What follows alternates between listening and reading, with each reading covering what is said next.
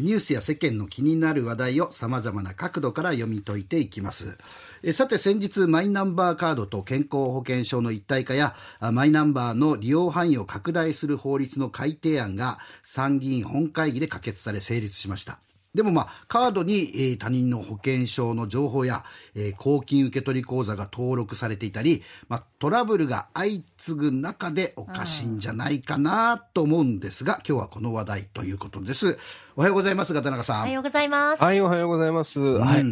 えー、私が謝っても何の役にも立たないんですけども、このトラブル多発、あのマイナンバーカードは作るべきだと進めてきた一人として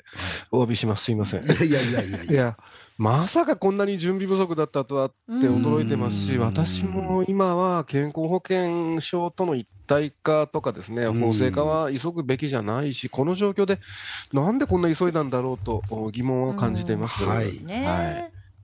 ただまあそれでも私実はまだあの行政の効率化やデジタル化のためにマイナンバー制度は必要だとは思っていましてですね、うん、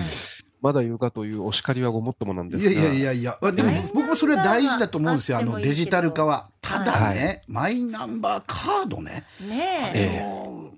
あのあれがどうかな、マイナポータルというもともとのそれが俺はどうかなと思ってですけどね、はいはい、ですのであの、まあ、この際ですね、すべての膿を出すというかですね、はい、自治体とか健康保険組合、はい、えー、とかですね、まあ、カードを利用するすべての組織の末端までデジタル化への対応力を高める機会にすべきだと、うん、えー、思ってます。はい、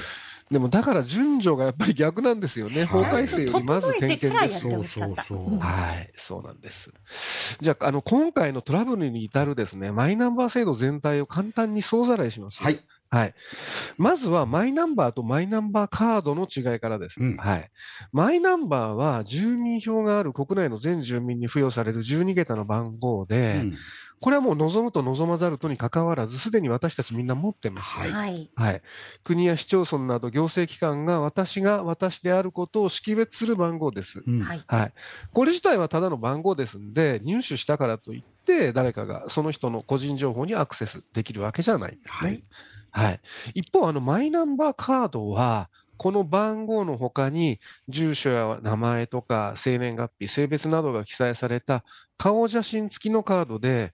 まあ、パスポートや運転免許証と同じく公的な本人証明書になります。うん、はいはい、で加えてですね、マイナンバーカードだけに付与されたのが電子証明機能で、はい、カードの アイシー チップを使ってでオンライン上でも本人証明ができるんで、うん、役所の窓口に行かなくてもコンビニで住民票が取れたり、はい、税務署に行かなくても自宅で確定申告の手続きができたりするわけです。うん、はいはい、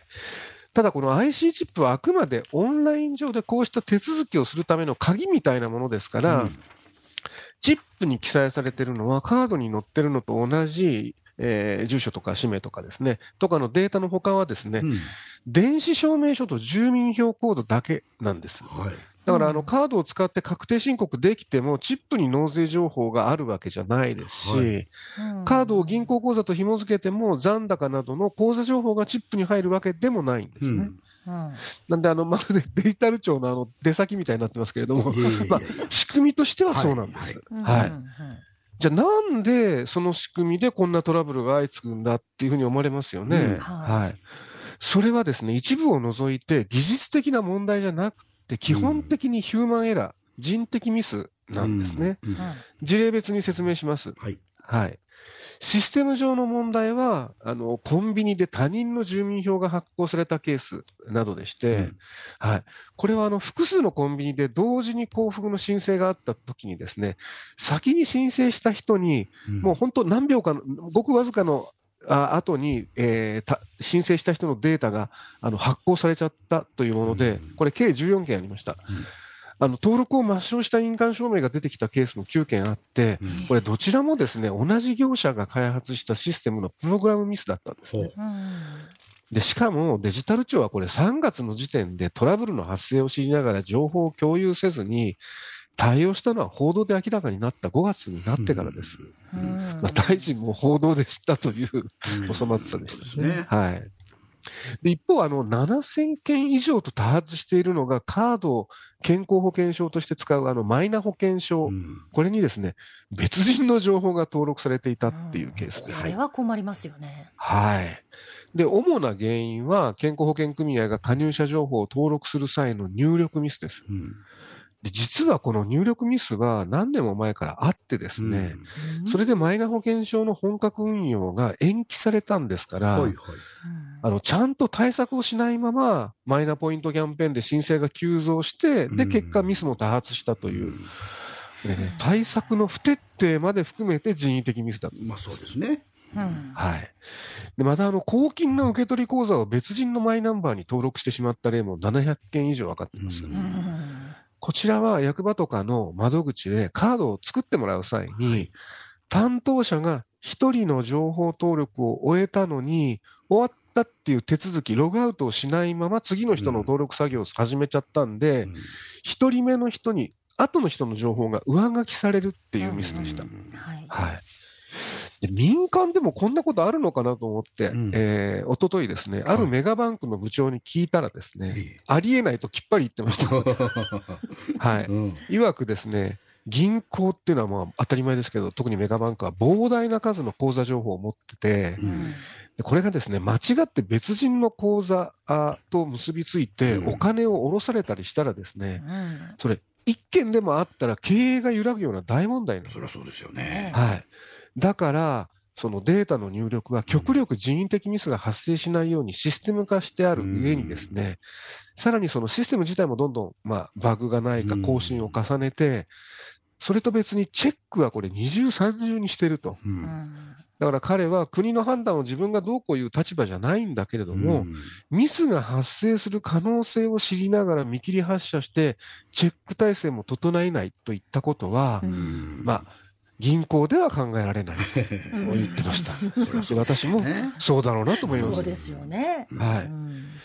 でさらにあのこれはミスじゃないんですがお子さんのカードにあの親御さんの口座を登録するといったあの本人以外の口座登録はじゅうさんまんけん以上どうやらあってですね、はいうん、でこれも今年にがつには国税庁からの指摘で分かっていたにもかかわらず、うん、デジタル庁はそのそんなことしちゃいけませんよとかこういう例通しちゃダメですよといった注意喚起すらしてなかったんですね、うんはいまあ、ですからどれもこれも見切り発車、うんあのーまあ、背景にはですねあのコロナの時に給付金の支給が遅れたと、うん、遅れに遅れたということがあってもうカードの普及を急がなきゃいけないというあまりに、えー、トラブルの可能性には目をつぶったんじゃないかとしか見えないんですね私には、はいでまあ、結果、まあ、あのにせんじゅうろくねんに始まったマイナンバーカードの普及率はこのごねんでじゅうばい近くになって、うん、今年ごがつ現在でおよそはちわり、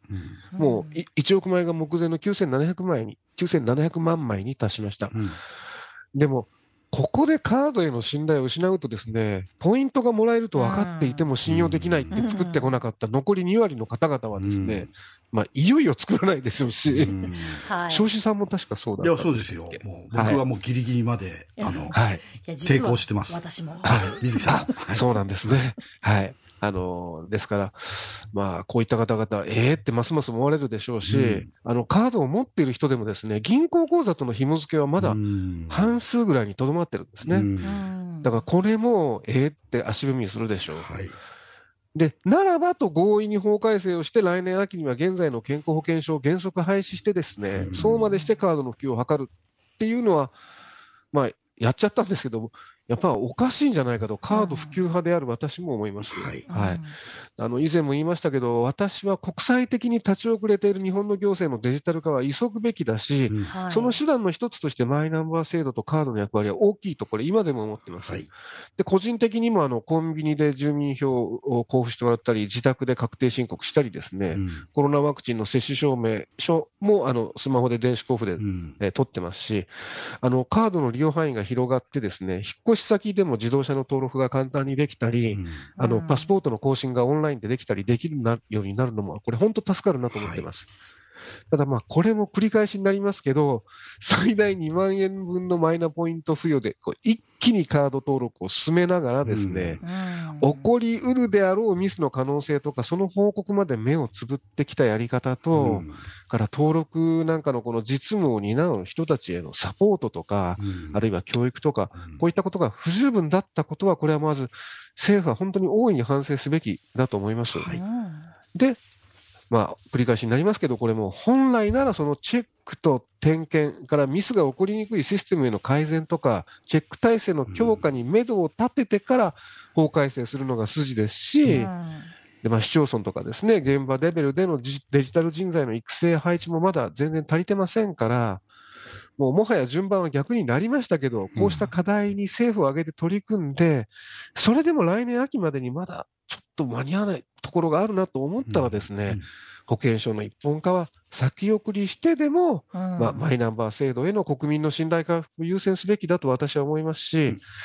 でそれが遠回りに見えてもあの行政のデジタル化推進っていう本来の大目標への近道だと私は今は思っております。はい、おっしゃる通りです。ということで、いやどうもそんな恐縮することはございません。はい、これね、あの岸田さんを含め政府は考えてもらいたいですね。はい、はいえー、元サンデー毎日編集長片永修一郎さんでした。ありがとうございました。ありがとうございました。はい、どうもありがとうございました。